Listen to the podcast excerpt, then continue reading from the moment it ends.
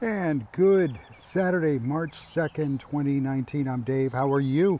I know it's been a long time. I mean, it's been a long, long time. And it's not for lack of trying, it's just been trying new things, doing different things, and obviously, unfortunately, ignoring the old things. And um, so, for that, let's see what I can do today. So, I'm outside. It's uh, Saturday, and I'm in deep South Texas. Those of you that don't know where I'm at, I'm like way down. You know, it's where all that brouhaha is going on right now about uh, border security, border walls, and all of that. And um, I'm not right there. I'm a little bit further up, so it's not impacting my land.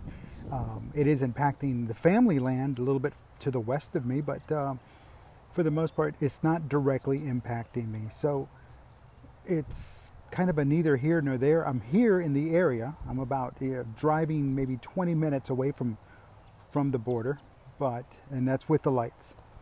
Other than that, it's just um, another. It's just another thing that's going on around us. It's not really a direct impact. It's not like the media portrays it. I don't see hordes. I do not. I do not see hordes of people pouring into the country. Um, you know, you're going to have groups of people. You're going to have the occasional groups, but not hordes.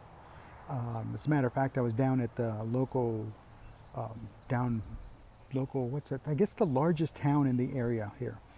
And it, uh, not so long ago, there was this photograph of a train that had all these people on top of it, these train cars, as it was, quote unquote, coming across the border in Brownsville, Texas.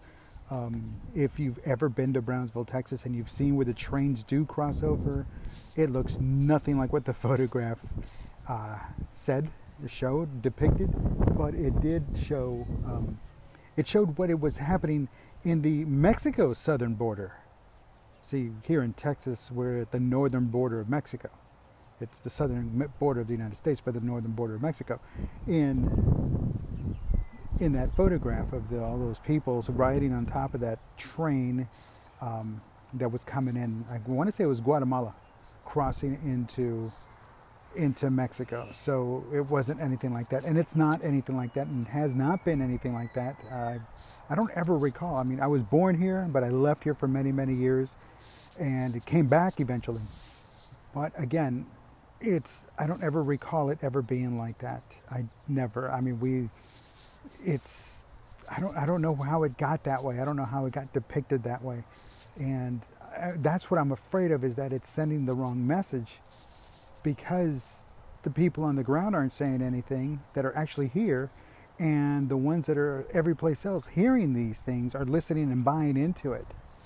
And you know don't get me wrong I, I, am a firm believer in border security. I'm a firm believer that there is a legal way to enter this country. I'm a firm believer that uh, there is a legal way to enter this country and those illegal ways have to be dealt with. Why else have laws? Why else have a distinction between legal and Ill- illegal so I'm sorry if it offends anybody, but again, if there's rules in place, why does it apply to just some people and others feel it doesn't apply to them? Think about it. So again, I have no problem with people wanting to come to this country, but uh, again, there are rules in place for that reason, so let's follow those rules. Anyway, so how's that for my return to Anchor? Anyway, have a good one. Uh, I'm going to stop now. I'll talk to y'all later. I'll talk to y'all real soon. Have a good one. Take care.